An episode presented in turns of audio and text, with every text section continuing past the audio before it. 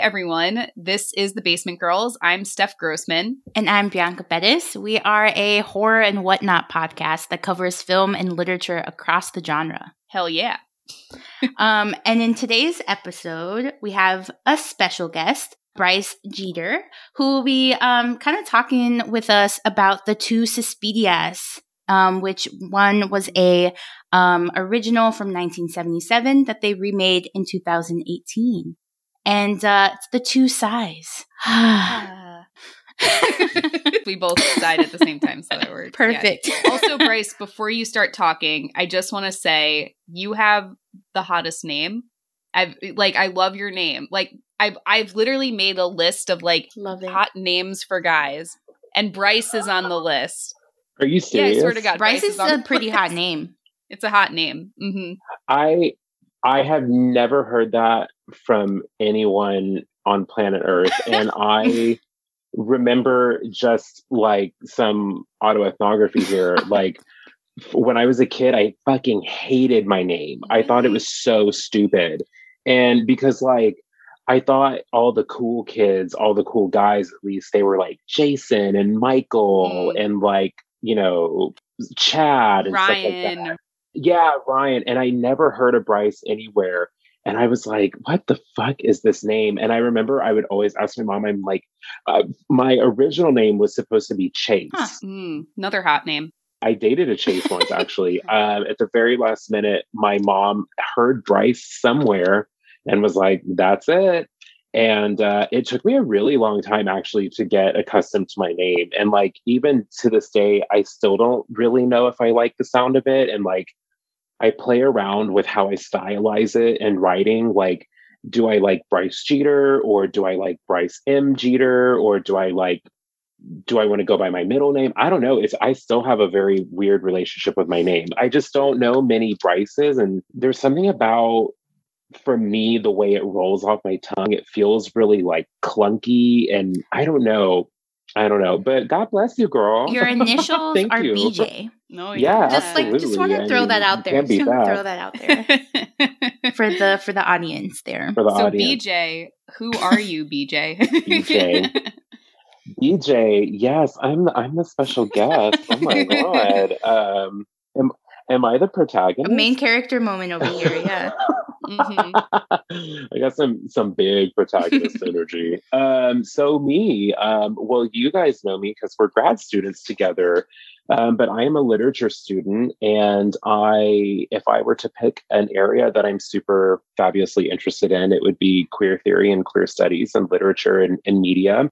I, have always been a huge horror fan since I was a kid, and um, it was it's kind of been in the in the last semester of grad school or so that I've really developed this newfound interest of marrying queer theory and queer studies with spatial studies and horror studies. Mm. Um, because I'm I'm from a very small rural town in Texas and and I never really thought about the space that I was in as something to be feared or something that was scary. Like I just kind of always felt uneasiness in it but I never really took a step back to observe why that was. And um I remember in class, in my uh, TA class, we were discussing horror and we were discussing the difference between terror and horror and what the difference is, and how horror is something that is kind of cheap. It's like a jump scare, it's like in your face, but terror is something that can't really be defined. It's maybe a little bit intangible. And I really started to think about that with queerness and space and thinking about, you know, how much are queer people or just really minority folks in general in spaces where there is something that is putting them at dis-ease that they can't really put their finger on that they can't really see. Um, it's not as obvious but there is a fear there. Mm. um, and so i've i've always i'm i'm developing this interest in that. Um, fun fact um, i was in a, a horror get together group called the Butch Scream Queens. It was me and a gaggle of gays, and we would get together once a month and we, a murder of gays, and we would get together and we would watch a horror movie and we would just get drunk and commentate. It was basically like Mystery Science Theater 3000, but gay and really drunk. Um, so shout out Butch Scream Queens. Um, so I've always had a I've always had a love for horror, but you know, I'm always I'm always working on something queer. I'm um, next month I'll be in Albuquerque presenting at at the Southwest Popular and American Culture Association conference, and I'm actually presenting um, uh, a paper on anti-queer and colonialist rhetoric in Madonna's music. Oh my gosh. So, uh, so because uh, it doesn't get gayer than that. So gay, gay, gay, gay, gay is all I. Uh, just, just gay. I mean, can you just hear the dicks falling out of my mouth? I love it. Is that what that was that came out of your mouth? Was that what that was? That's what that was. I mean, I'm sorry if I I'm sorry if I sound a little hoarse. It's just all the balls I'm choking on over. but not to bore anyone to tears, but that's it. That's that's kind of me in a nutshell. This is perfect to have you on for this too, because Suspiria is a bit of a definitely as a queer on subtext. I'm sure you'll get in gay. yeah, yeah, gay. I mean, but also too, I I think, and I, I I love exploring this idea of. I feel like queer people are naturally very attracted to horror for some reason and i also think specifically queer men and i think queer i think queer people in general i'm not even going to i'm not even to narrow it down to men i think queer people in general are very attracted to witches oh, there's sure. something about being a pariah, being an outcast, but being so empowered in yourself and having this power in yourself and other over over other people that I think just really resonates with queer people. And also, I mean, they're just like fierce as fuck. Can I cuss on this? Yeah, oh, I mean, we've been talking oh, about oh, balls true. and I've dick, been talking about dick and balls. Hello. yeah, what? I always mark our our episodes as explicit, so no, we're good. We're not okay. Clean perfect. This is explicit, kids. Um, yeah, I think I think witches are just kind of really fierce, and I think you know from a very young age, like I always really loved picture books or movies or anything about witches. There was always something about them I really liked. And as I got older and, and started having conversations with other queer people um, ab- about horror and the genre, it, uh, it, there was always this kinship, and then especially a kinship about an attraction to witches specifically. Yeah, I think the queer community does kind of see themselves like reflected in that because you know it's it's witches it's like possession it's like all these things that are on the like the underbelly of society but i think that they see themselves in that narrative. Absolutely. I love that you're also pouring yourself another glass of wine i love it just she's gone Bye-bye. this bottle it's empty i i drink this whole bottle today wait tap the empty bottle again Ooh, asmr yes asmr yeah Oh, I love ASMR videos. Y'all watch them? Um, duh. Okay, now gag on it. Just kidding. um, so I'm going to demonstrate. he did start to put the bottle in his mouth. yes. I have a very sensitive gag reflex. she doesn't like to be triggered. Mm. Um, so maybe like uh I mean that was a great segue to Suspiria, but right before that, um, Bianca, did you want to say anything that you're working on or anything like that, or or should we just get right into Suspiria? I don't have anything new to report for myself. I've, I've done nothing. I mean, I think I think the only thing is that yeah, like right now I'm working on my manuscript. It's due to yeah. my Heyo. to my mentor next Wednesday. It's all set and ready to be shipped off. Um, so that's really just all I'm working with right now. Yeah. Yeah, same here. I'm just working on my novel and my thesis and hoping I'm not ready to ship Fingers it off crossed. yet. So we'll see. you're good, you're good. but um perfect. But I'm excited for this. I'm glad that we actually had the time to come back and do another episode of Basement Girls and have Bryce on. So I was calling our little chat to prepare for this uh, basement girls and boy. It could be basement girls. basement girls. Hell With a Z or something. Basement girls. yes. But you know, I'm just so glad that we were, you know, because we've we've had a lot of time in between this and our previous episode. So it's been a while. Um, but ho- we're hoping to get back into the swing of things once we graduate and get our theses out of at least me. I think Bianca's always much on, more on top of stuff than I am. So she's ready, ready to go all the time. I just want to talk all the time. And I'm just like, Bianca, you can just take over the podcast and you can do without me. It's okay. but, Bianca's got big top energy. Bianca's a big top. Yeah, absolutely. Absolutely. um, but yeah, maybe Bryce do you want to tell us so you started talking about um you know your connection to witches growing up and that a lot of other queer people also have felt that. What was your connection to suspiria and everything? Because this topic was your idea to begin with. So what how did you come across suspiria? So i came across suspiria when i was a, a kid and i remember very specifically um like in the days before like cable TV menus, before like when you could actually scroll through a menu and choose your television show when you just had to classically channel surf, um, I remember I was watching TV really late at night once and I came across Suspiria. And I remember specifically the scene that it was on was the scene in the original film where Susie and Sarah are in the swimming pool mm. and they're kind of just like whispering to each other about what they think is going on. And I just remember as a kid, I, I was already being very slowly introduced to the genre of horror. But I just remember thinking at that time that this was unlike anything I had ever seen before in horror. It just was so visually striking to me. And um, and then I, I remember kind of like jumping between channels because I, I think I got this feeling of like, I don't know if I should be watching this. Hmm. And then I got and then I, I came back to it and I specifically remember the scene where Susie um, she she finds the secret passage behind the irises mm. irises irises i don't know and she's and and it's that hallway that's black and it kind of has that gold kind of like calligraphy um decoration on it and i was mm. like what the fuck is this like this movie is so fucking weird but i thought it was just so cool to look at and again i had no idea what i was watching and i had no way of knowing what i was watching and i i just remember thinking like well that was really cool i i really have no idea what that was and then i when i got older i and I and I was really sort of broadening my exposure to horror and, and different horror films and different subsets of the genre. I I came across Suspiria and I watched it and I remember as I was watching it, I was like, oh my God, mm. this is that movie. It's like come back to me.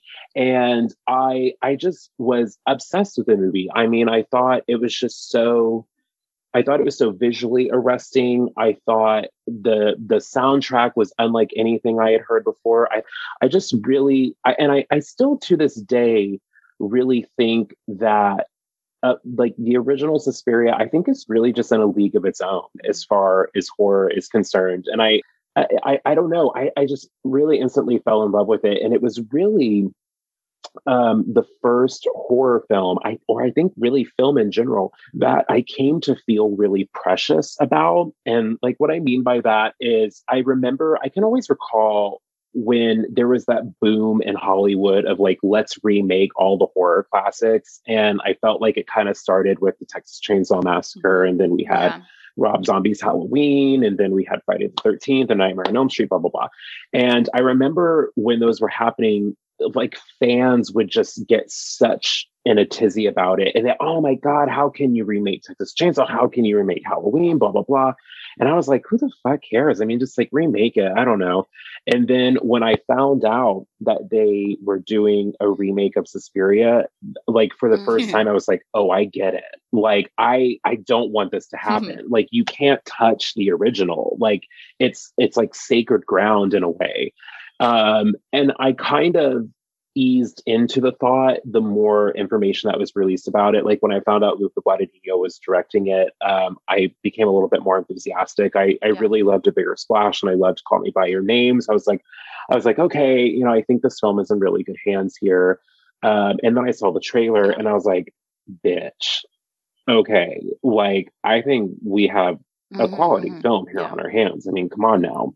Um, and so I, I, I feel like my relationship with it has really just stemmed from childhood. It was kind of like this movie that I accidentally stumbled upon and then it came back to me in a really random way and I just really fell in love with it. And it's been one of those movies that like if anyone asks me for a recommendation of a horror movie, I'm always like, "Have you seen Suspiria?" Like, you need to see Suspiria. If if I'm dating somebody, inevitably there always comes a point where I introduce them to Suspiria. It's just like one of those movies for me that I'm like, if you're in my life in some way, I'm going to let you know about it, or I'm going to like personally introduce you to it. And I was really excited to do this particular episode um, to compare the two.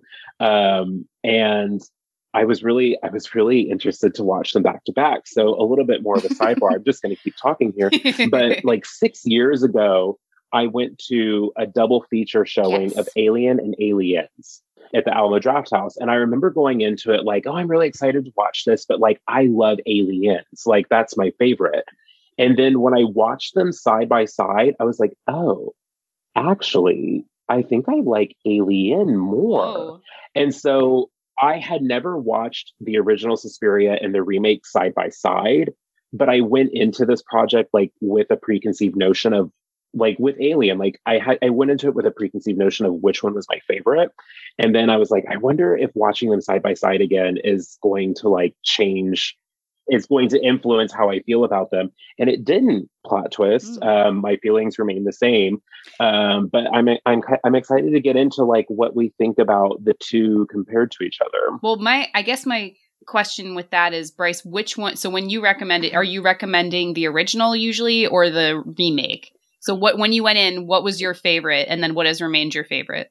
Okay. So when I went into this, um, my favorite was always the remake, which I kind of feel like when I would tell people that it was a controversial opinion. Like I would I would tell that to some people and they would be like, what like there's no way, like there's no way this can be better than the original.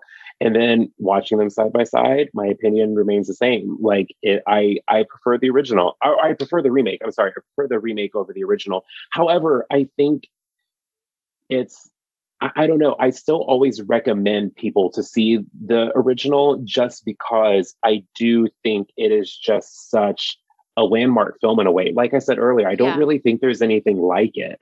And I think it's really, I think people should watch it and I think they should get an introduction to that style. Well, yeah, I was going to say that it, it kind of takes a certain kind of, I don't know, I feel like the types of people that I know that have watched this film before, they're like of a certain cloth. Like, you know what I mean? Like, they are really into film. Like, they are not necessarily pretentious about it, but they're very like passionate about film mm-hmm. and about like just cinematography in general. Um, so there's not a lot of people that I, you know, know that, that, um, that have watched the film before or have like any strong opinion about it. Um, but yeah, I mean, I like any all the other movies I feel like we've talked about. I you know, knew about Suspiria from my brother, who we've had on the podcast before. Um, and yeah, he, we watched the, I believe the remake first, and then like maybe like months or maybe a, like years later, um, I found the original on my own, I believe. Um, but I'm of the same opinion, Bryce. I think that definitely the original is there's nothing like it, and I don't think I've ever seen a movie like it before. Um, but I think when you watch them together or like back to back, like Steph and I did together, um, the remake is just like it's better. I mean, it really is. It's better. Like I hate to it's break better. it to you, it's but it's better. like you know, it just is. And and I even think too, like talking about how there's nothing like it. I, I don't know if you guys have gone and watched other Dario Argento films, but I think even in the canon of his specific work, I don't think there's even anything like it in his specific work. I mean, I've seen a lot of his films and I, mean, they're good, they're entertaining, but Suspiria was the first one. And so I went into his other films anticipating them to be like Suspiria and they just weren't. And so to a degree, I was kind of disappointed. I was like, oh, okay, well, that was kind of a letdown. I mean, while they still have, they still held their own in a way, but I even think within eh, the scope of his own filmography, Suspiria is is it it stands on its own. There's nothing like it, even in his own work. Yeah, this was my first exposure to any Dario Argento, um, and and exposure also to Suspiria at all. I, I think I'd heard of Suspiria, and I remember. Did you get any symptoms? Did I get any symptoms like dancing symptoms? Did I? I did it. Your first exposure. I did actually. Yeah, my oh that oh that type. I thought you were like, did you get any symptoms from watching Suspiria? It's a pandemic yeah, joke. That, that was a good joke. I just am dumb. yeah. Um. Well, I'm gonna say that I loved the original. No, I'm just kidding. I loved the remake. so we're all in agreement. Okay, here. so we're all in agreement. We're the three mothers. Hello. Yeah, we're the three mothers. Hello. but yeah, I uh I think at Bianca's Halloween party this past year, you had like clips of Suspiria or you had Suspiria playing in the background. Yes. Um and so like the the the sorry, not the original, the 2018 version. Yeah so that was the only time where I was like, what is this? But we weren't, I wasn't really watching it because I was like drinking and eating um and talking so i would just like turn and see like oh my god this person's completely disfigured the olga scene and being mm-hmm. punched in the face by a invisible entity and then suddenly wow there's a very very old very ugly lady you know like so um like my first ex- exposure to it was the you know just random like images from it uh, while I'm in the middle of drinking, you know? Just like these vignettes of mm-hmm. it.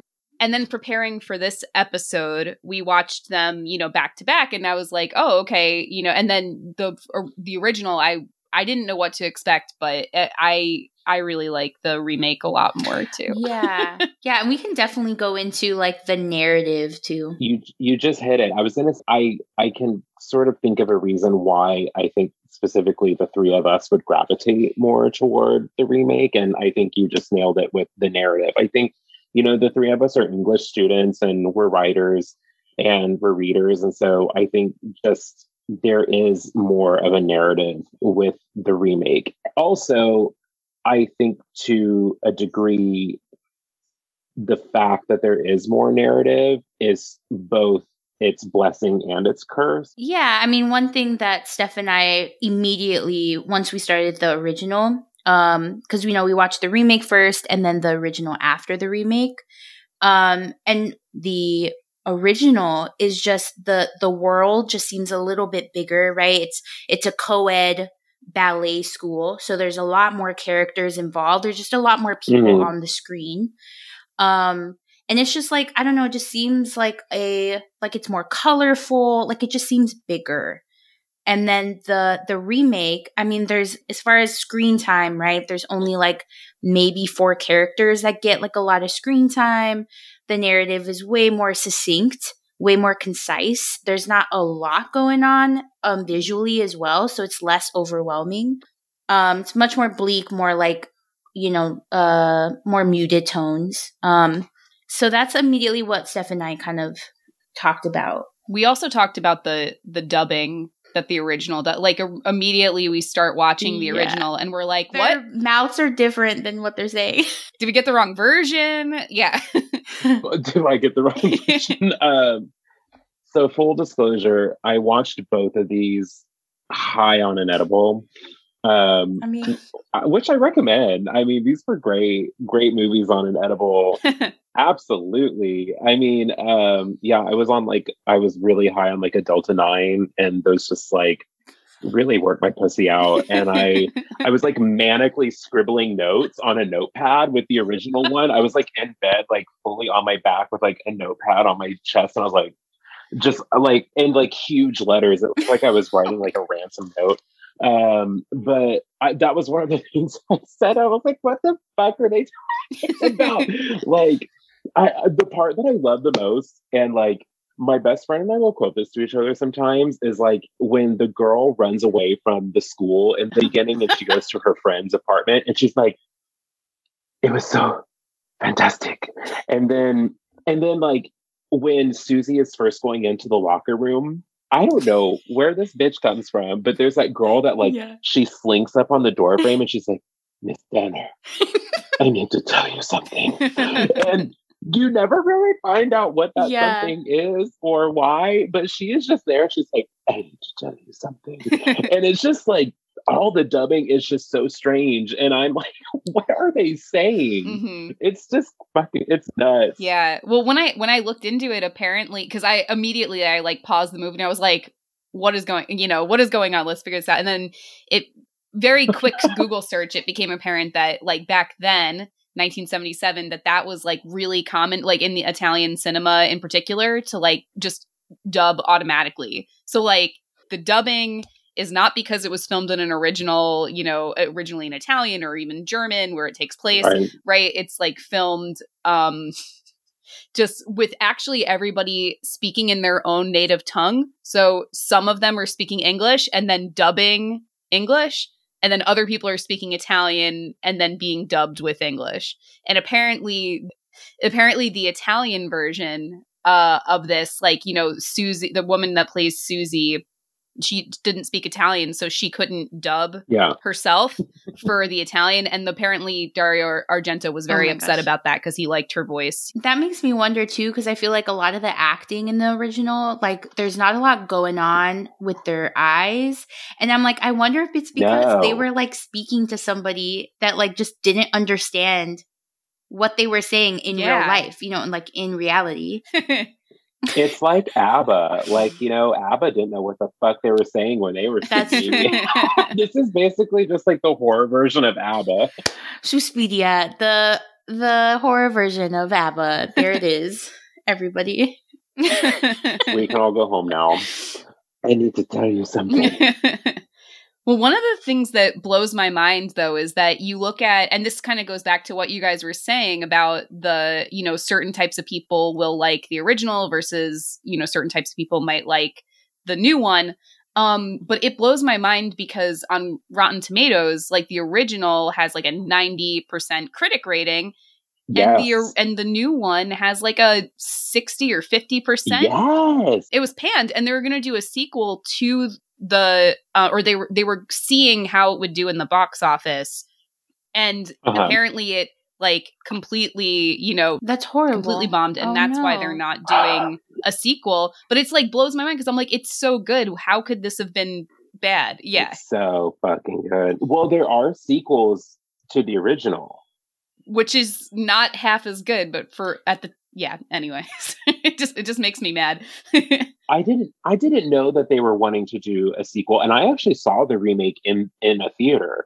Um so i'm probably one of like the 10 people that gave it any money. Oh. um and i remember i remember seeing it. I was living in seattle at the time and i saw it in a very small theater and what's what's actually really interesting now that I think about it and we're on the topic is I remember being very surprised because everybody in the theater was like very clearly gay. Interesting. Um, Interesting. Yeah, and I, I I I went on like a Saturday afternoon or something, and I was like, I'm probably going to be the only person in this theater.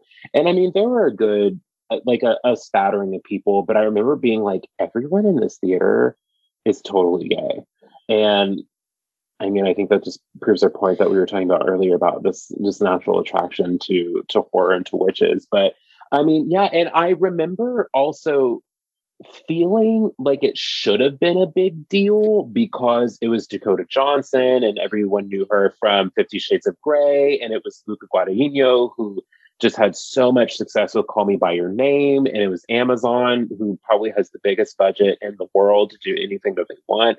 And I remember thinking, like, this should be a bigger deal. Like, I don't understand. And so when I would talk to people about it, um, they were like, I don't, I don't know what that is. And I'm like, really? I don't, I, I don't know. I it always, yeah. but I get it because like, I was, I felt like I was continually surprised at how little people knew about it. So, uh, but I, I'm with you, Steph. Like I was shocked. I remember because I I regularly go to Rotten Tomatoes, mm-hmm. and I remember when it came out, I was shocked at its rating. I was like, I I thought it was a surefire. Like people are gonna fucking love this film. This is gonna be like a ninety percent on Rotten Tomatoes. And when I saw like, yeah, I think it's at like sixty or sixty two percent. I was like, what? Yeah. Yeah, but I'm wondering I'm wondering if it's because it is a remake. Like I wonder if it came out without there being an original at all, like how it would have done just on its own. Probably better. But also, I'm going to flip I'm going to flip that on you because it also came out the same year as the Halloween reboot came out, and people went busted a nut critically. And if you go to Rotten Tomatoes, that Halloween remake has like an 80%. Interesting, interesting. Because I didn't even like that remake either. it was fine, um, but I I don't know. I I really can't.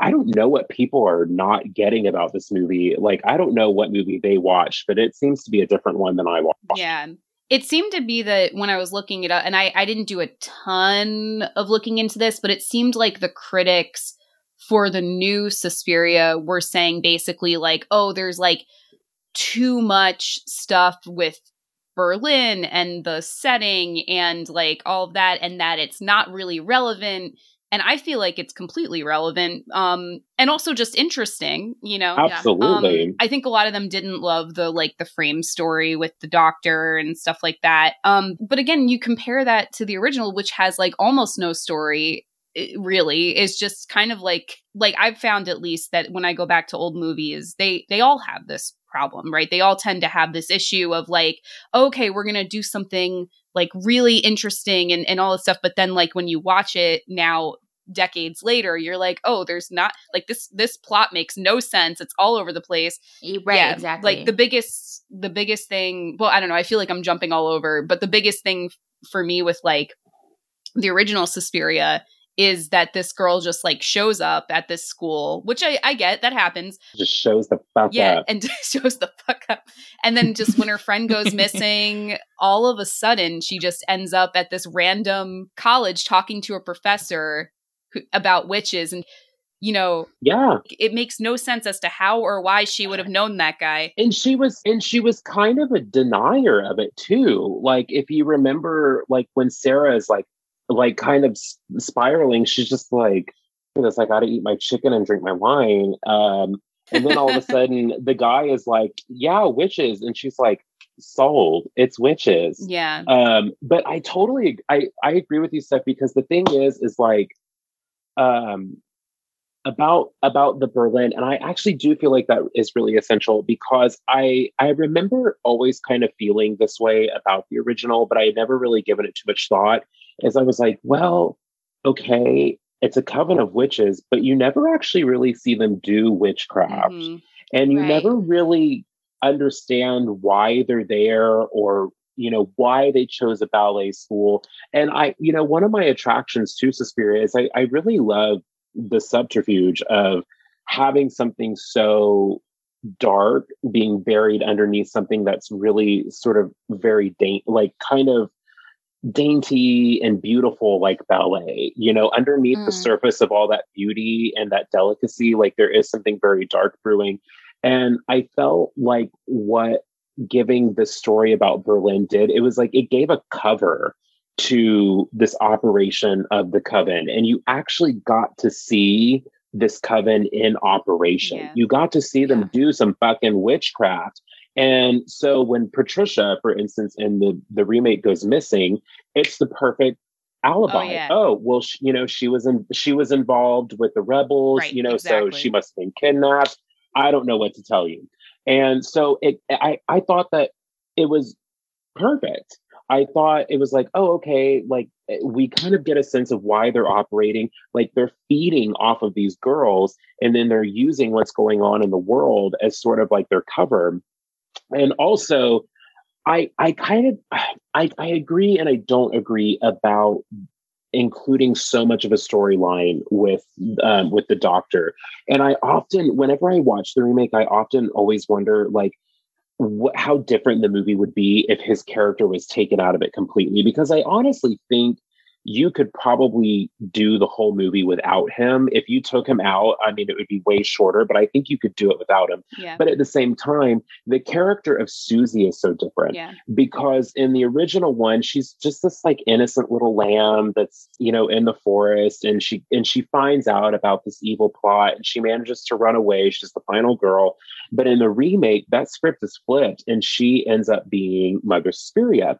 Now, what works about the original one is is that we are there along with her as like spectators of like we don't really know what's going on either you know this is we're we're innocent we're innocent and naive too but that doesn't work with her being mother suspiria because mm-hmm. she figures it out eventually and like we as an audience have to be innocent to that. Like the the twist at the end has to be a twist.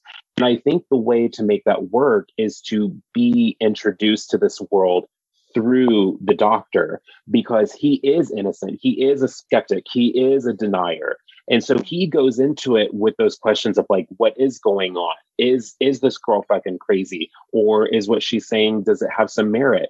And so I think that's what helps make the twist of the Susie character so effective is because it's really the doctor who I think introduces us to this world and like really helps us understand what's going on with it because our first exposure, our first knowledge of this school and the fact that there might be witches is that opening scene of him with Patricia. It's not with Susie like the like the original one does for right. us. So he's kind of the one that leads us into it as potential skeptics, potentially like, yeah, we do know what's going on. And so I think expanding on his narrative works in a way. Um, because it, it it just helps us. Yeah, and there is that like I mean the it, doc the doctor does intersect with Susie at the end of the remake, and I think that's kind of also I don't know I feel like I there was some like then some sympathy to Susie as you know Mother Suspiria just because you know yeah. she says that like I think beautiful line she's like oh like we feed on sorrow and guilt but we just don't need yours or something like that Mm-hmm. And I was like, okay, like yeah, he he is the innocent one. Like he is meant to kind of be um like a a placeholder for the audience. And you know, we're supposed to kind of um like we're supposed to fear her, right? But in that moment, there's something like just so forgiving about her character as Mother Suspiria. And I thought that was really powerful. It all like his narrative just made sense at to me at, at that, that point, point, you know? Yeah. Um I I also think that it, it, you're right, Bryce. Going back to what you're saying about that, it you know initially having the doctor being a skeptic and also being a, a psychologist slash psychiatrist in particular, right? Mm. Like it it does start mm. it starts us off with that question right away of like, is this all in her head or is this real? um and that is mm. like right. essential to i think almost all ho- horror is this I- this idea of like is this really happen well not i guess all psychological horror I should say um almost everything is based in that and the, and the original does that too but just in a very different way um and actually i was thinking mm. about mm. how with the doctor like at the end like bianca you're mentioning at the end w- in the new version that we sort of see this like more sympathetic side of who we would think would be evil mother suspiria, suspiria right like a evil you know witch and that they need people's they need to hurt people in order to get power. Um but i have like like one of one of the few quotes that i grabbed from the original was like the all the stuff about witches and everything. Um but one of the things that this like random doctor that susie in the original just suddenly talks to um he starts explaining and he's like uh witches are uh malefic negative and uh destructive their knowledge of the art of the occult gives them tremendous powers. They can change the course of events in people's lives through harm. You don't believe me? Their goal is to accumulate great personal wealth. It can only be achieved by injury to others. They can cause suffering, sickness, and even death of those who have, for whatever reason, offended them. Why do you have all this interest in the occult? Blah, blah, blah. And she's like, oh, I'm just interested. So, but I think like maybe that like twist at the end, like, is sort of playing with what was set out in what was given uh, to us in the original the original is basically like all witches are bad you know we need to kill them all. Um and then you know there's that smile at the end from um Susie like once she's like out she literally like walks out the door after she's like destroyed all the witches and stuff and the whole like building is crumbling down. She walks out and then there's this like relief this smile of relief at the end. Whereas in the uh, remake like we find out that our main character, our hero, is like the witch. And then mm. we see like, oh, actually she's kind of good, actually. Like she kind of kills off anyone who eh, all the other people that were causing injury to all these other to, to people and, and right. that were you know harming others for their own power and their own gain so i think it turns it on its head for sure and is playing with the that idea of all, all we need to kill all witches or something. It's it's the classic question: Are you a good witch or a bad witch? Yeah.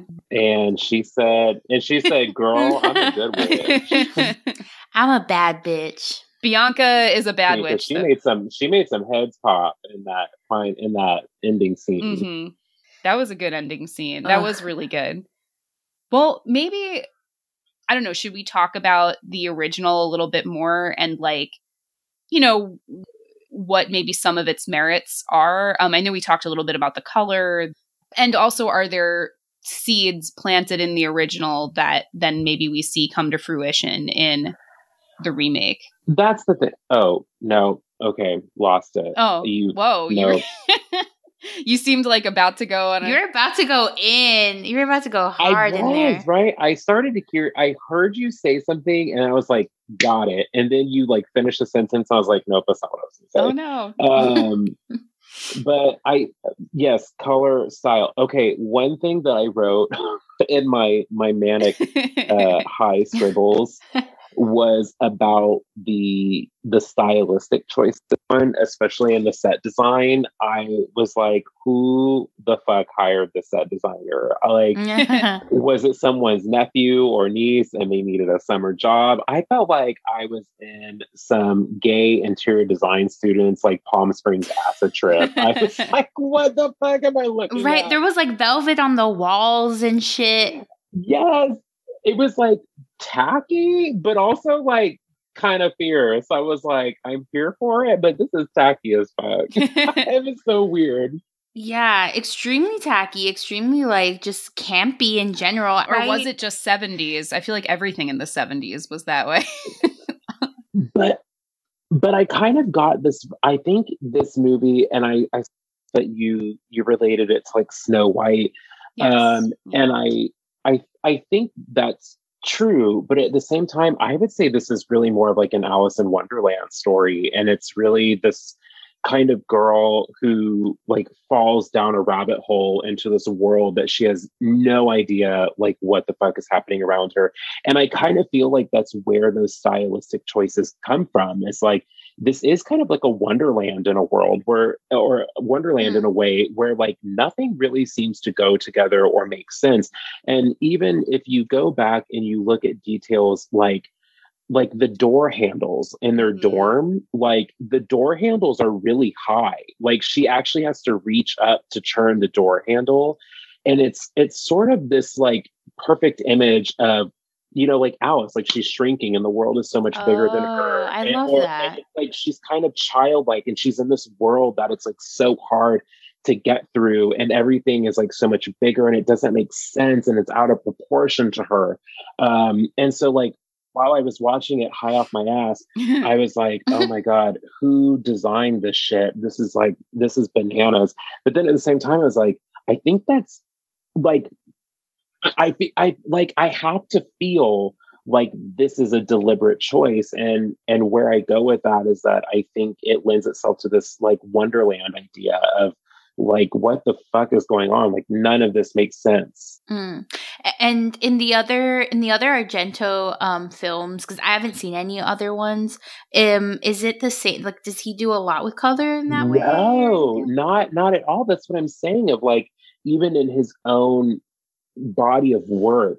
I mean, I think there is that sort of like grandiose feeling to it, um, mm. where it's almost operatic in a way. Mm-hmm. Like I, I think of Suspiria as like an opera on film. Like oh, I, I, I, that, yeah. I, actually think you could do this movie on stage. Like it, it just mm, for yeah. kind of that that realm, um, that medium, but it's it's really not like his other film his other films i just i don't feel like they're as experimental or as balls the wall when it comes to comes to the use of color or it comes to the use of score or angles or or the cinematography in general like this one is just like it is it is a trip actually one of the i was looking at comments from critics like at the time on the original.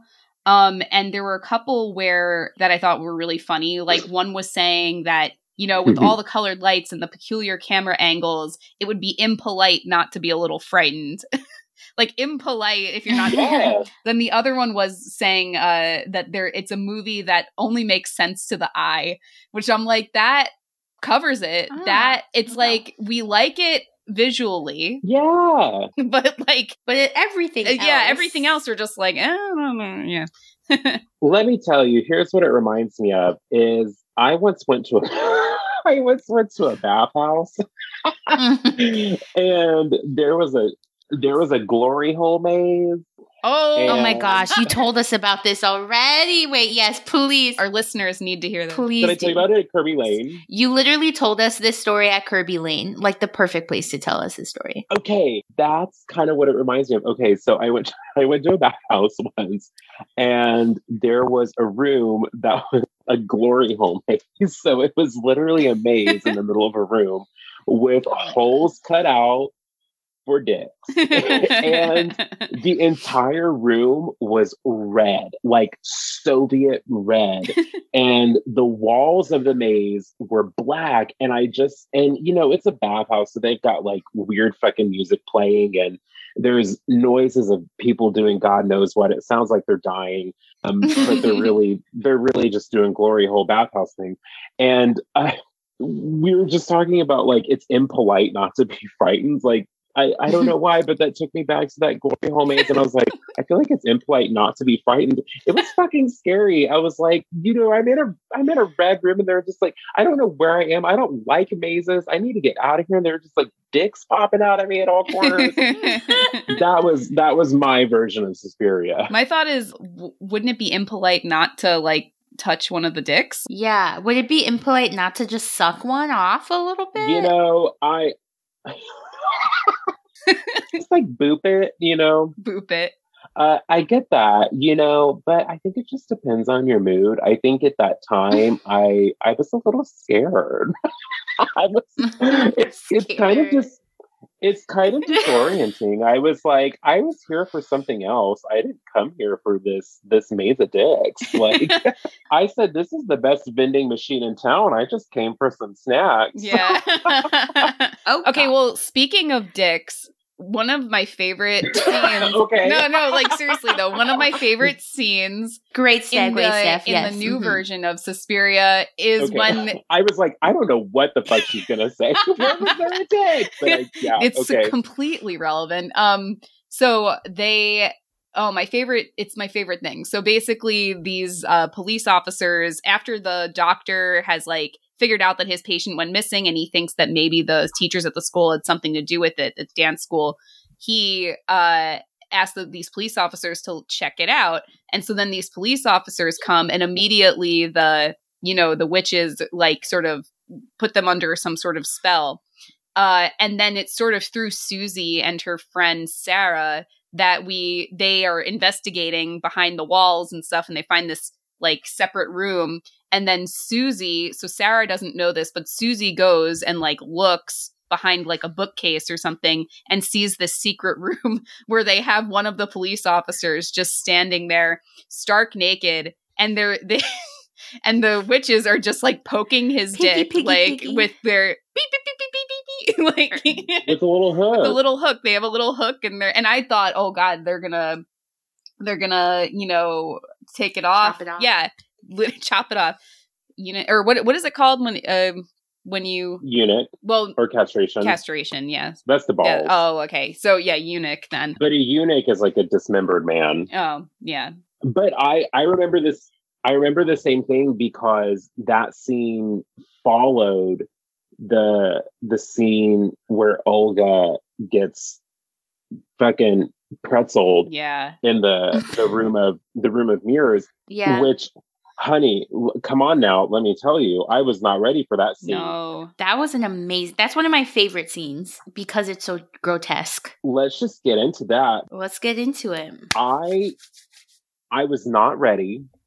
Not ready. No, And I feel like I can watch some stuff. Like i i can do the suspension of disbelief and i can say like this is this is not real i think the one scene even today in a horror film that still that still really bothers me that i don't want to watch is in the first hostel film where the guy gets his achilles oh. heels clipped yes, like that yes. i don't fuck with that but and i i just remember like that scene started and it kind of I don't want to say starts innocently because it's not, but it starts in as far as horror is concerned, it's rather benign. Like her arm kind of gets twisted, yeah. and you're like, oh, okay.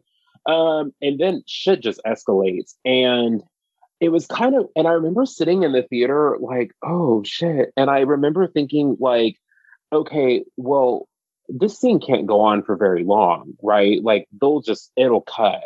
And then it just kept going and going. And I finally got to a point, I think, where she pissed herself. and I Yeah, like, that's the part. Yeah. I had to shield my eyes. And I, I even as I shielded my eyes, I was sitting there thinking, any any second now it's gonna be over. And it just kept going and going and going. And I I think I have finally gotten to a point where I can watch it in in its totality without shielding my eyes. But I think it's probably one of the most disturbing scenes in a film I've ever seen. And that scene with the police officers follows it. So after that, I was like, all bets are off. I don't know what they're going to do with that little dick. Yeah. right. That little flaccid dick. Well, also because that, I feel like that Olga scene in the mirror, like I feel like that happens within the first like 30 minutes of the it film. Does. Like it happens very early on. Yeah. And I feel like nothing else in the movie, and this is like to the film's credit, nothing else is as over the top as that. And so I feel like it it sort of messes with you because you think like, oh God, you know, we're off to the races now. But like actually it still stays up like a pretty quiet movie. And even at the end, like it it gets gruesome, but not in not in such a personal way. The way that like it's such it's so personal the way that that girl gets pretzeled. I because I remember thinking after that scene, I was like, okay, we've then uh, we've just got two more hours of shit just like this, and I I think exactly like you said, I think it's to the film's credit because it filled me as an audience member with a sense of dread that it was like every scene we went into that that I could tell was being set up as a kind of that you could kind of tell was like okay this is a murder scene or someone's about to get off or something that I was like, like I I just like I tense like my like talk about dicks like my dick would shrink up inside me because I was like I I don't know I don't know what the fuck is coming like after that scene I don't know what's coming after that like all all bets were off. Um like that was that was truly disturbing. And the thing I love about the dick scene is that Susie. we need to unpack this. yeah, let's unpack the let's dick figure here. this out. There are two dicks in this movie. Wait, where? What's the other one? What's the other dick? Because the oh, doctor, doctor, in the end, they show his. his oh, I forgot about that. Yeah, yeah. His little chang chang. His chang chang. No. and the thing I love about the dick scene is that you see Susie like see it happen. Yes right? And right. then she just yeah. laughs, right? Like laughs silently to herself. Yeah, she's not right? bothered. She's not it. bothered.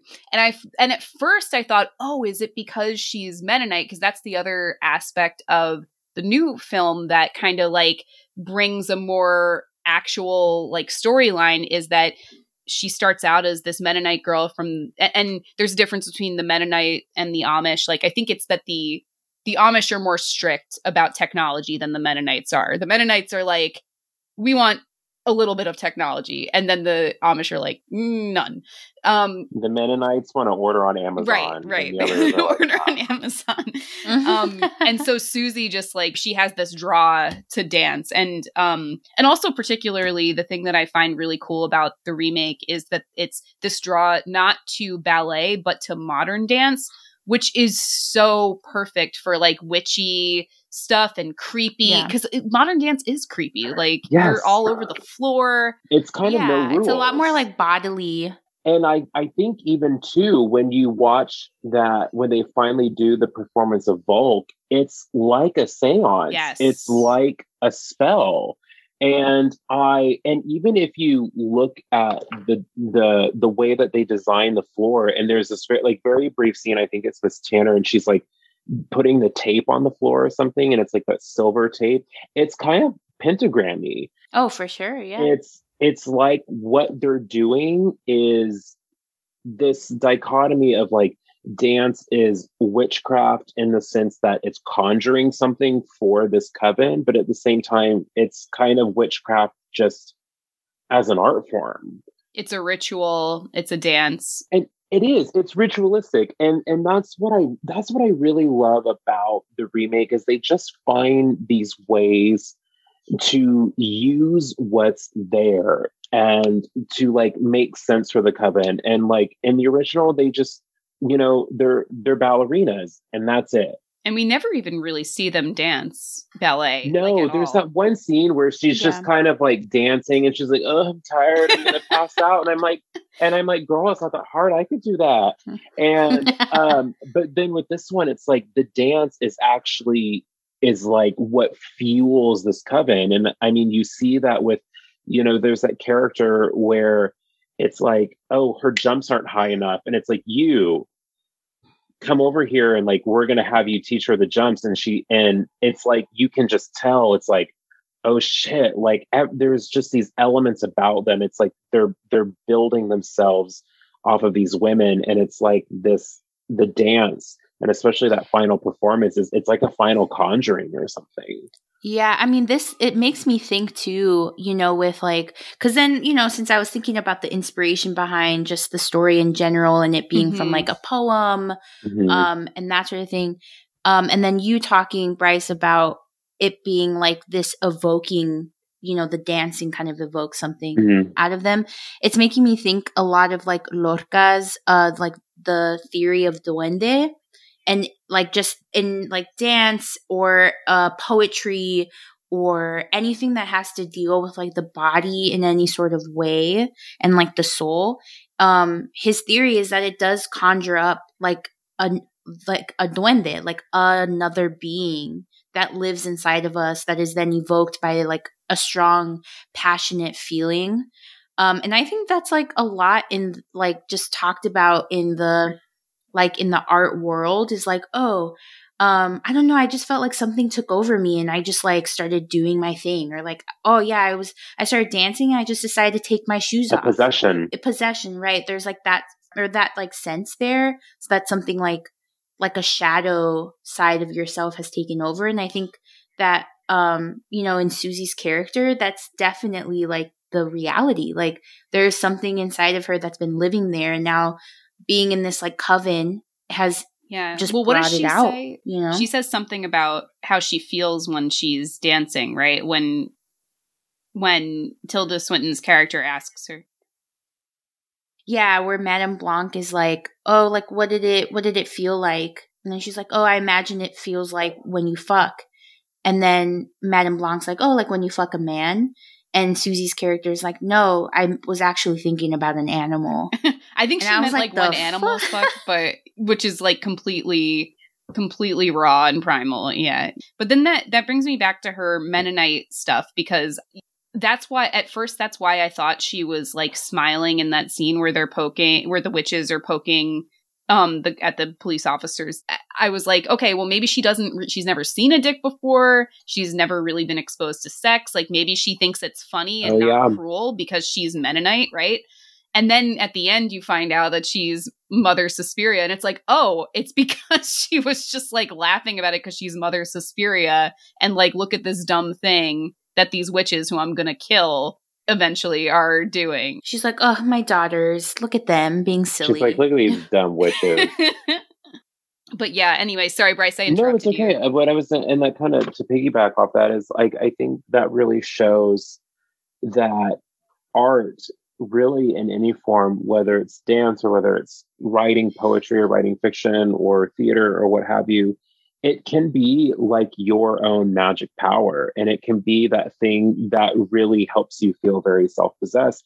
And what i what i really like about the remake that i noted in my manic high scribbling is that there's always this like communication in the eyes between other characters. Like there's always these subtle glances of like, are you seeing this? Are you mm-hmm. thinking what I'm thinking? And even in the scene, and it's what I love about this movie is it's one of those movies where it kind of begs you to watch it again and again before and like in the scene where um Olga quits and Susie's like, Well, I'll dance the protagonist. And Tilda Swinton's like, You just fucking got here. And like, we've been rehearsing this for 10 months. There's like a look on Susie's face where she's like, Bitch, I got this. You know, and it's like, it's like this communication of like, I know that this is my power. Like, you don't even fucking know the power that I have. And this is a power that through this dance and like through the energy of this coven, I'm going to come to fully realize. And not only that, I'm going to come into like full form. And I just really love that. That I think it really speaks to how art and just somebody's somebody's passion and what they do and how they perform or what they put out into the world uh, creatively. I mean, that's like that's somebody's superpower in a way that is their magic power. Yeah. And when you get people together like us, like here we are together, we're like a small coven. We're yeah. like putting our energy together to produce this. I mean, this is like our seance. And then it's like, you know, in this film, these women get together and they dance and like that's their superpower that is like what they do that's how they embolden themselves yeah i mean eh, that kind of goes back to the origins of Argento, Dario Argento's like inspiration, like Bianca was talking about how it comes originally from a poem or like a series of prose poems called Suspiria de Profundis. Uh, so I looked all this up beforehand, obviously, uh, by Thomas de Quincey. Um, and apparently Thomas de Quincey, speaking of being high, Bryce, Thomas de Quincey was high on like opium while writing all of these, like this huge series of prose poems, some of which have gone missing so there's like this list that was found of like titles, and like most of the pieces have been found, but not all of them. And the rumor is that maybe he like accidentally lit them on fire because apparently he was always writing by candlelight and would sometimes light his hair on fire, sometimes accidentally light his papers on fire while he's like high on opium. um, so definitely like a lot had to occur in order for this stuff to get out in the world. But it was published in like 1845 and then weirdly in 1977 like that's when you know dario argento had like read suspiria uh, de profundis. And then weirdly there's some other thing that came out in 1977 um let's see. Oh shoot. I have to find it back here. Um it also inspired fritz uh fritz leiber's novel our lady of darkness. Um so i feel like something weird was going on in 77 but given the you know what were they doing? Lsd Oh, like LSD. Yeah, doing given the LSD stuff, like that's why like you know, it's like the the the original like material was inspired by drugs and this idea of like being high on a certain power. And then like the movie sort of embodies that. And i think that's to me like the, like the fact that he came up argento like came up with this idea just from reading some like frenzied series of prose poems is kind of cool. The the yeah. three mothers and like what are their names? There there's like uh Mater Tenebrarum, Mother of Darkness, Mater Lacrimarum, Mother of Tears, Mater Suspiriorum, Mother of Sighs, right? It's just like random things that that come out of that prose poem that like again speak to that power that like art has because that it was written in 1845 you know and then in 1977 it inspires this film that apparently everyone besides us like absolutely loves like you know the rotten tomatoes people give it the nine, 90 whatever but it still is like it, it, it's kind of amazing how that how something like that inspires a horror movie you know i think the same thing um is if you've ever seen pumpkinhead Mm-mm. um no Pump- Pumpkinhead, I think, actually has the same origins. It was like this folk poem, huh. and then a whole like like horror franchise has been developed just from this like poem. And I I remember googling it once and reading it, and I mean, on paper, it's quite a benign poem. It's you know, it's I, I guess sort of like a Krampus kind of tale, maybe like a cautionary kind of tale in a way. Um, but you watch the film and you're kind of like, they got that from that. Like, okay, mm-hmm. pop off. yeah, and I, I do wanted to I wanted to read the the quote um that I have here, like that is the direct inspiration. Mm. Um so let me just read it off here. So it says, um, These are the sorrows, and they are three in number, as the graces are three, who dress man's life with beauty. The Parco, I'm going to say, are three, who weave the dark eras of man's life in their mysterious loom. Because I don't know, I feel too like three, the, the number three is very magical also. Um, I mean, there's like the three witches in Shakespeare, right? Mm-hmm the three graces mm-hmm. the three graces like ex- the holy trinity right like three just seems to be this very like balanced number um and i i don't know i thought that that was kind of also um just a call back to that like you know magic um so what you read bianca that was a quote from like thomas de quincey's like drug induced writings okay. yes the book of prose yeah suspiria de profundis okay. mm-hmm. yeah that's like what directly inspired Argento. Yeah. Um, in writing the characters, um, you know, writing the three mothers. It's it's amazing that Argento made that jump. It's also amazing that then the jump that was made from the original to the the new one. Like that, then I'm like, wow, that really totally. inspired a really good story. Like going from one to the other to another, like that that evolution blows my mind. You know. I think it's just amazing that instead of just kind of doing like a scene by scene remake i mean it was like he really found a way to kind of just develop a whole whole new story here yeah exactly with little pieces mm-hmm. that like and especially seeing them back to back you see the little pieces where it's paying homage um to the original but then i think also was very consciously like we're gonna make this different and better than the original i think. I mean the well actually the uh, the writer for it because i know it was uh luca uh guadagnino that right that directed yeah. the new suspiria but then it's david uh Kajganich, i believe is how you say his name who was like the writer. Mm-hmm. and he's also the writer on this show that i watched a while back called um the terror. But it's based on like a true story of like um these ships that were sent into the Arctic uh, to explore, and then the ships get stuck in the ice for like a year, and so then oh. it's literally like, and then there's some like supernatural stuff occurring like in the Arctic around their boats. Oh, um, awesome. And things like that, and it's really good. It's all men, so like, like it's literally there's like one female character, and it's you know, so it's very interesting that like, I don't know. I feel like even though there's queer subtext in these movies, I feel like there's not a lot of sex at all. Yeah, there was a lot of like tension, but nothing happened. As opposed to like a lot of other movies, there's often some sort of love interest or or something that get I mean, they tried to do it in the original where it's just the random like hot German yeah. guy that for like 2 seconds like one of the girls is like, "I think he likes you." And then Susie's like, "Really?" It was and Olga. Yeah, and Olga says that. Yeah and then the guy like never comes back. Talk about making a jump. I mean, Olga was the weirdest fucking character in the original one mm-hmm. in her apartment that I was like, I don't know who fucking mm-hmm. decorated that apartment.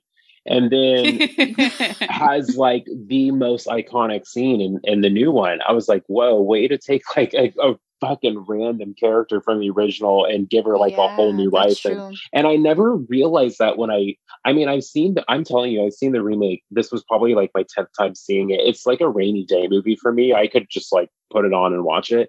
And I never pieced together that that was Olga, like that, that hoe from the original. and then when I watched them back to back, I was like, oh, Olga, I was like, whoa, what a way to like develop a character and give her something new to do. Like that was crazy. Uh. but yeah, there's there's really not I I I would say, I mean, I think Miss Tanner in the original one is like a lesbian gym teacher that just happened to get a job at a ballet school. Um, but I think like in the new in the remake, I, I would say if there was any sexual tension, it would be between um, Madame Blanc and Susie. Oh, for sure. And that, but that's really it. It never goes anywhere. And is it really even sexual tension, or is it kind of like uh, an understanding or something of like i don't know a passing on a passing of the torch mm. a developing relationship mentor mentee yeah like a mentor i don't know um, but that's that's really it i like the idea that some of that connection between them could be that passing of the of the baton because it does turn out that that she's Mother Suspiria. She's it. Do you guys think that she? So we were talking about how like she, certain looks on her face sort of show us like oh maybe maybe she knows that she's mother suspiria. Do you think that she knew she was mother suspiria the whole time and then was just like using this as a way to get her powers back? Or do you think it's she's just reincarnated and had no idea? Like what do you guys think? Yeah i think the the the latter for sure. And i think we got somewhat of a clue um or like a foreshadowing whenever she has her first nightmare and she wakes she like wakes up screaming like I know who I am or something like that. Yeah. Like I feel like that was that was like weird in the moment, but now that you know you when you know the ending, you're like, "Oh wait, it makes so much sense." Um I think that she knew something was off about herself um just based on her upbringing and how she kind of was like the black sheep of the mm-hmm. family mm-hmm. with like her mom and all that. Mm-hmm. So um I definitely think that she knew something was up, but I don't think she knew she was the mother of sighs, you know? The mother of sighs. if if you remember um there's that scene, it's a flashback to when she's a kid and they're like studying the map and she draws that line to Berlin and her sister is like no we're studying America and she like keeps slipping the page over and so I think I agree. I think it's the latter. And I think that maybe there was this natural calling to Berlin that she didn't quite understand. Um, and then she got there. And then I think, I think through the witchcraft of dance and the conjuring that that dance created, I think it just awakened something in her um, where I think there there's a scene where she's like, I know who I am. And I think what's really interesting is there are a couple of nightmare scenes, but then there becomes nightmare scenes where it's like there's that dancing light in the background. Yeah, I love that dancing light. Yeah. I almost took that as like once she finds out, when she says, like, I know who I am, it's like that's her light that that's like a protective light in a way. Like that is her magic where it's like you can't give me those nightmares because I know who I am and like this is my this is my protective shield. This is like my aura. This is my magic. Um, and it and like it literally follows her as she's walking down to the ceremony in the end. Um, so yeah, I think it's the latter. I think she was just drawn to it. I don't think she never necessarily knew why, but then I think over time it develops, which maybe just comes to show like maybe there's a little witch in all of us, something that's just very intrinsic and sort of very in touch with emotions. And we just need that right, that right kind of key to unlock it all. Yeah, I like that. I feel like we need to talk about Tilda Swinton, though. Oh my God.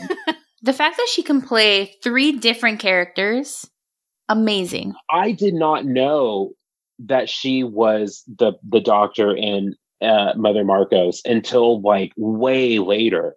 And I read it and I was like, what the fuck? I mean, God, she's fucking awesome. Yeah. I mean, I was like, it's like a gay, like you talk about gays being attracted to witches. I was like, this is a gay man's like wet dream. It's just like, w- like striding across a room in like a floor length gown.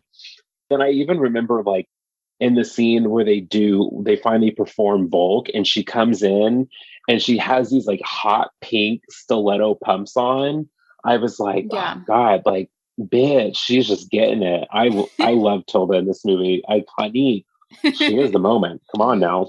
But what were you gonna say? Mm-hmm. I was just gonna say this isn't the first time that we've uh talked about Tilda Swinton in a movie because we recently, or recently, as in like a year ago, did an episode on um We Need to Talk About Kevin where she plays the mother. Oh my god. So yeah. obviously she has a I don't know, she she like she's definitely when she makes these choices to be in films, she's definitely drawn to like the more like quieter horror sorts of movies and we do argue that we need to talk about Kevin as a horror movie um, obviously Suspiria is too.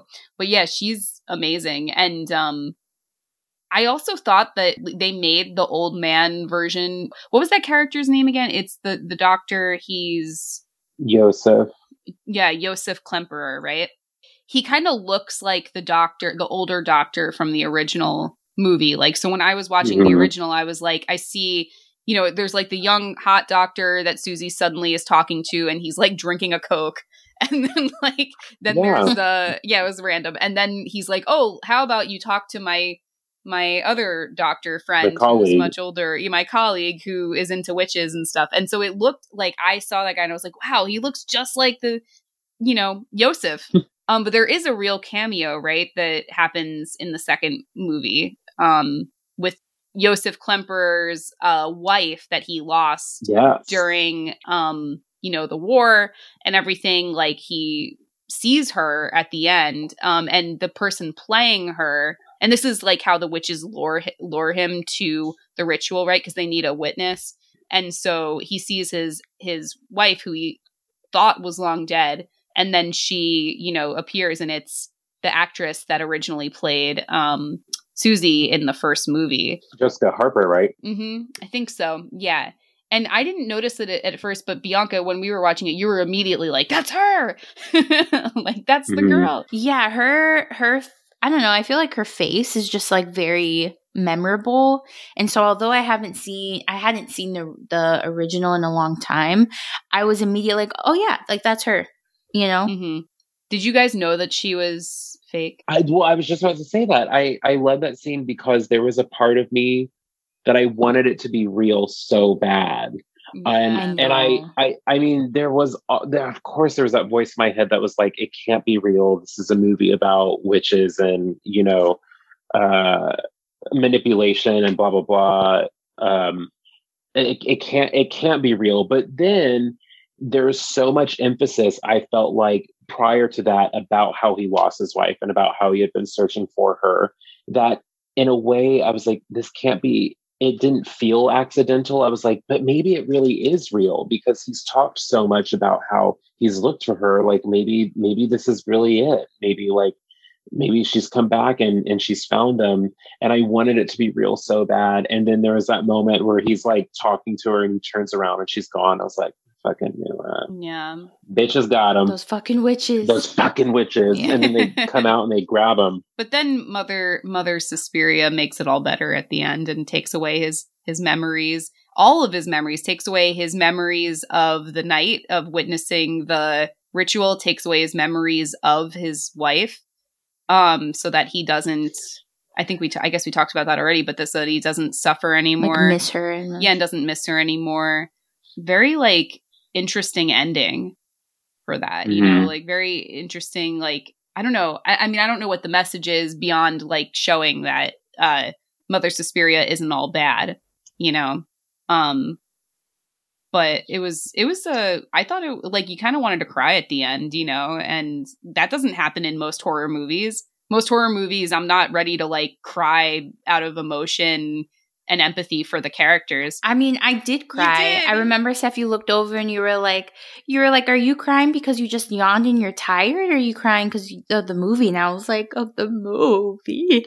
I gave you the benefit of the doubt that you had just yawned and no, you're crying from the movie. No, I, I'm just a little bitch and I cry all the yeah. time but I mean, it is. I think it is really sweet. But I, I think also too, I, you know, I don't know what the message is either. And a part of me kind of wants to like wants to say maybe it's just a message about the human condition in general and how we treat other humans because you know in in the ritual mother suspiria she she goes to those three girls who have clearly suffered. They have suffered just like joseph has suffered. Yeah. and she gives them an option and she says what do you want to do? And they said i want death. And she grants it to them in in a very peaceful way. Mm-hmm. and it's it's very humane um, because what has been done to them is is very inhumane, and I think it's just sort of says a lot about like you know compassion for other people and compassion for for mm-hmm. things that are suffering. And i think a lot of times in this world we don't get the option to take away our pain and to take away our suffering. I mean and especially with a character like like the doctor who's elder i mean I mean, we could go on forever and ever about how like our healthcare system basically kind of just like mm-hmm. preys on elderly people and it like mm-hmm. profits off of them. But in a way, it's like she came along and she's like, I want to have empathy and I want to have compassion. And this thing that's really afflicting you, like I want to take it away and I want to make it better.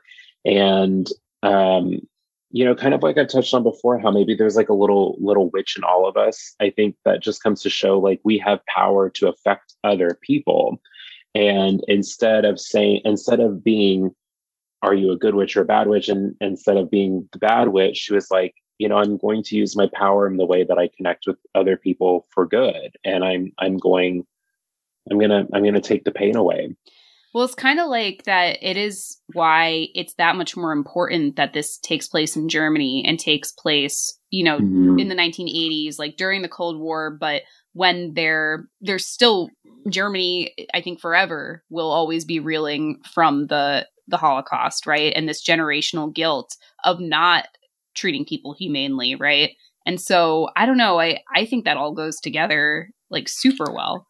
Yeah, I was about to I was about to say Steph like I think the like guilt is I think the the prominent thing here and maybe that's why there's this narrative right of of the doctor because i mean there was there was a moment where one of the witches i can't remember which one but one of the witches is like you could have you could have gone after her like you could have saved her mm. your your your wife and yet you just let her go and like he i think is living with a lot of guilt and then there's like mm. the mm-hmm. guilt of like um you know like maybe susie's mother like feeling like um you know, I brought something into this world that shouldn't have been in this world. Like she has this weird like complex with Susie. Yeah.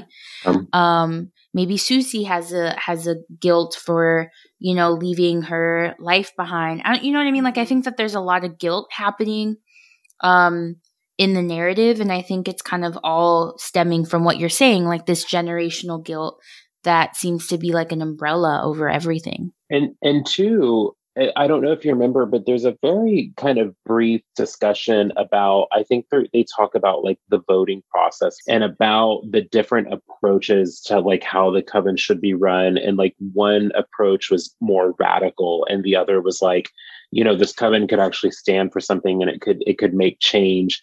And I feel yeah. that kind of speaks to maybe why um, Susie, when she manifests into Mother Suspiria, makes those choices. And it's like, you know, instead of going out into the world and creating more suffering and creating more sorrow and more pain, it was like, I'm going to take this coven and I'm going to use our powers for good. And I'm going to sort of, I'm going to rectify the pain that has been spreading through the world because of this war and because of guilt.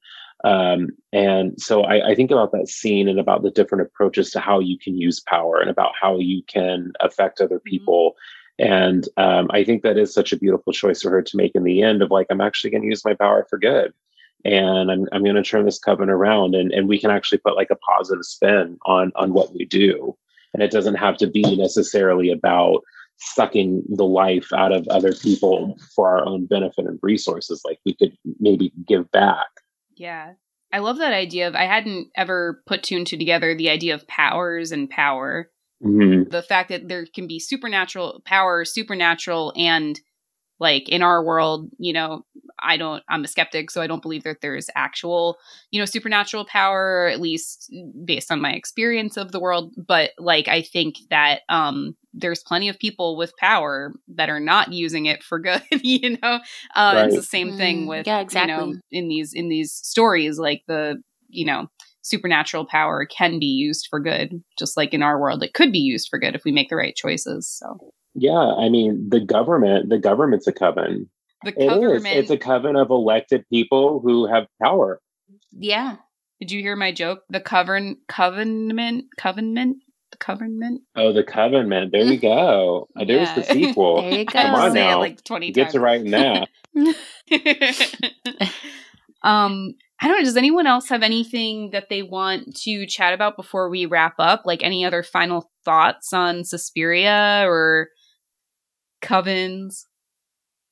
government. I just I just can't get over it. Like I've literally just been I mean obviously in preparation for this episode, but I think it's just one of those movies that sticks with you even if you know you like the remake more than the original you like the original more than the remake either way the narrative is just so like off the page you know what i mean Yeah.